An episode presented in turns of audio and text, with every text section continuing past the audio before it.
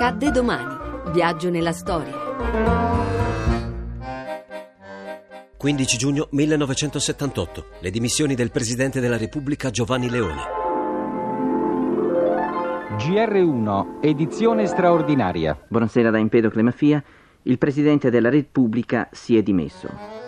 Il Presidente della Repubblica Giovanni Leone firmò l'atto ufficiale delle dimissioni, le prime volontarie di un Presidente della Repubblica e dopo i saluti dovuti al protocollo lasciò il Quirinale, rifiutando qualunque cerimonia. Nel momento in cui mi accingo a firmare l'atto di dimissioni dalla carica di Presidente della Repubblica, sento il dovere di rivolgermi direttamente a voi, cittadini italiani, per dissipare sensazioni che un avvenimento senza precedenti nella storia della nostra Repubblica potrebbe provocare. Le sue dimissioni arrivarono in seguito ad una serie di insinuazioni, accuse e attacchi della stampa e del Partito Radicale, che erano andati avanti per mesi.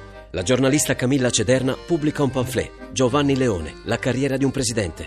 Ma le dimissioni formalmente richieste dal Partito Comunista arrivarono dopo l'assassinio di Aldo Moro. Nel momento in cui la campagna diffamatoria sembra aver intaccato la fiducia delle forze politiche, la mia scelta non poteva essere che questa. Credo tuttavia che oggi abbia io il dovere di dirvi e voi come cittadini italiani abbiate il diritto di essere da me rassicurati che per sei anni e mezzo avete avuto come Presidente della Repubblica un uomo onesto che ritiene aver servito il Paese con correttezza costituzionale e con dignità morale.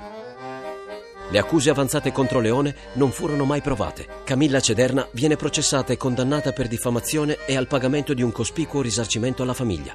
Negli anni successivi la gran parte di quelle accuse si rivela infondata.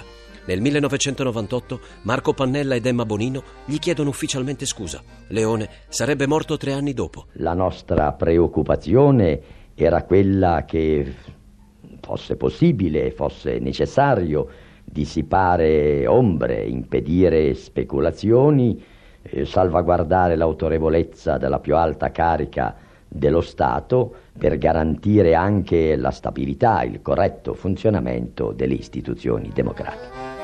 In realtà c'è stato un caso particolare di dimissioni dalla carica di Presidente della Repubblica prima di quelle di Leone. Antonio Segni firma le sue dimissioni volontarie poche settimane dopo l'ictus, il 6 dicembre 1964. Anche Sandro Pertini nel 1985 e Francesco Cossiga nel 1991 si dimettono dalla carica, entrambi con pochi giorni o settimane dalla scadenza naturale del mandato.